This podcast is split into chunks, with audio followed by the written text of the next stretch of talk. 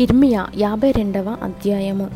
సిద్కియా ఏలనారంభించినప్పుడు అతడు ఇరవది ఒక్క సంవత్సరములవాడు అతడు ఎరుషలేములో పదకొండు సంవత్సరములు ఏలెను. అతని తల్లి పేరు హమోటలు. ఈమె లిబ్నా ఊరివాడైన ఇర్మియా కుమార్తె. యహోయాకిము నడిచిన చెడ్డ నడత ప్రకారముగా సిద్కియాయు యహోవా దృష్టికి చెడ్డ నడత నడిచెను. యహోవా కోపపడి తన ఎదుట నుండకుండా వారిని తోలివేయునంతగా ఆ చర్య ఎరుషలేములోను యూదాలోను జరిగెను.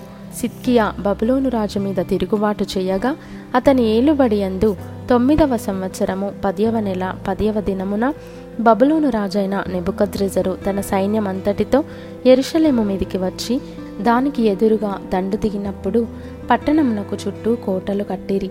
అలాగు జరుగగా సిద్కియా ఏలుబడి అందు పదకొండవ సంవత్సరము వరకు పట్టణము ముట్టడిలో నుంచబడెను. నాల్గవ నెల తొమ్మిదవ దినమున క్షామము పట్టణములో హెచ్చుగానున్నప్పుడు దేశ ప్రజలకు ఆహారము లేకపోయెను.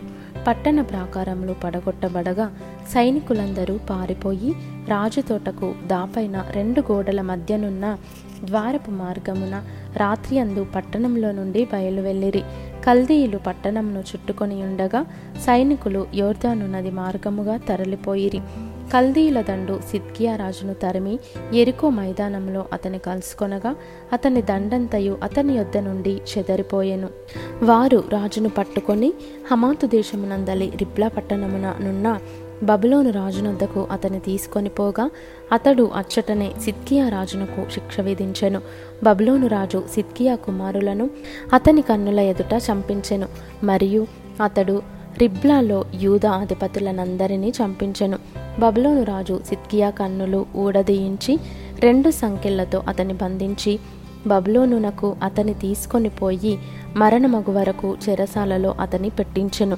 ఐదవ నెల పదియవ దినమున అనగా బబులోను రాజైన నెబుకద్రెజరు ఏలుబడియందు పంతొమ్మిదవ సంవత్సరమున బబులోను రాజు ఎదుట నిలుచు నెబు జరదానను రాజదేహ సంరక్షకుల అధిపతి ఎరుషలేమునకు వచ్చెను.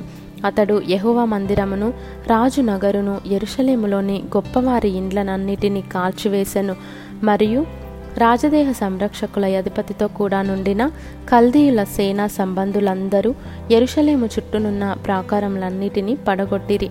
మరియు రాజదేహ సంరక్షకుల అధిపతి అయిన నెబుజరదాను ప్రజలలో కడుబీదలైన కొందరిని పట్టణములో శేషించిన కొదువ ప్రజలను బబులోను రాజు పక్షము చేరిన వారిని గట్టి పనివారిలో శేషించిన వారిని చెరగొని పోయెను. అయితే రాజదేహ సంరక్షకుల అధిపతి అయిన నెబుజరదాను ద్రాక్షవనములను చెక్కపరచుటకును సేద్యము చేయుటకును కడు బీదలలో కొందరిని ఉండనిచ్చెను.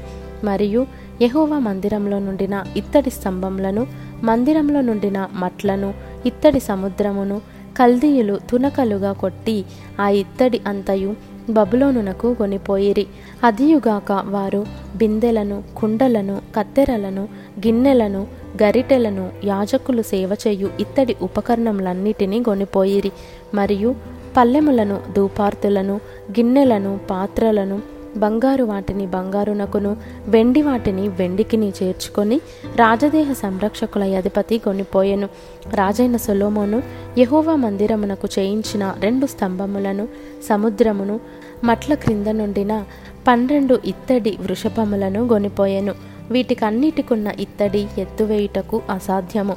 వాటిలో ఒక్కొక్క స్తంభము పదినెనిమిది మూరల ఎత్తుగలది పన్నెండు మూరల నూలు దాని చుట్టూ తిరుగును. దాని దలసరి నాలుగు వ్రేళ్ళు అది గుల్లది. దాని మీద ఇత్తడి పైపీట ఉండెను. ఒక్క పైపీట ఐదేసి మూరల ఎత్తుగలది. పైపీటకు చుట్టూ అల్లిన వల అల్లికయు దానిమ్మ పండ్లును ఉండెను. అవి అన్నయు ఇత్తడివి. ఈ స్తంభమునకును ఆ స్తంభమునకును ఆలాగుననే దానిమ్మ పండ్లుండెను. ప్రక్కలయందు తొంభది ఆరు దానిమ్మ పండ్లుండెను. చుట్టూ ఉండిన వల అల్లిక మీద దానిమ్మ పండ్లన్నయు నూరు. మరియు రాజదేహ సంరక్షకుల అధిపతి ప్రధాన యాజకుడైన శరయాను రెండవ యాజకుడైన జఫన్యాను ముగ్గురు ద్వారపాలకులను పట్టుకొనెను.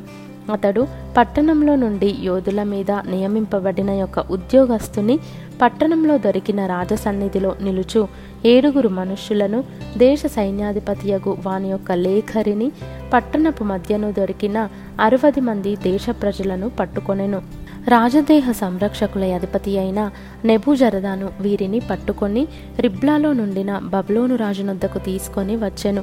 బబులోను రాజు హమాతు దేశమందలి రిబ్లాలో వారిని కొట్టించి చంపించి యూదా వారిని తమ దేశంలో నుండి చెరగొనిపోయెను నెబుకత్రెజరు తన ఏలుబడి అందు ఏడవ సంవత్సరంన మూడు వేల ఇరవై ముగ్గురు యూదులను చెరగొనిపోయెను నెబుకత్రెజరు ఏలుబడి అందు పద్దెనిమిదవ సంవత్సరమున అతడు ఎరుషలేము నుండి ఎనిమిది వందల ముప్పది ఇద్దరిని చెరగొనిపోయెను నెబుకద్రెజరు ఏలుబడి అందు ఇరవై మూడవ సంవత్సరమున రాజదేహ సంరక్షకుల అధిపతియగు నెబూజరదాను యూదులలో ఏడు వందల నలభై ఐదుగురు మనుషులను చెరగొని పోయెను.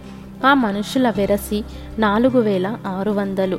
యూదరాజైన యహోయాకీను చెరపట్టబడిన ముప్పది ఏడవ సంవత్సరమున పన్నెండవ నెల ఇరవై ఐదవ దినమున బబులోను రాజైన ఎవిల్ మెరోదకు తన ఏలుబడి అందు మొదటి సంవత్సరమున యూదా రాజైన యహోయాకీనునకు దయచూపి బందీ గృహములో నుండి అతని తెప్పించి అతనితో దయగా మాటలాడి అతనితో కూడా బబులోనులో నుండి రాజుల సింహాసనము కంటే ఎత్తైన సింహాసనము అతనికి నియమించెను.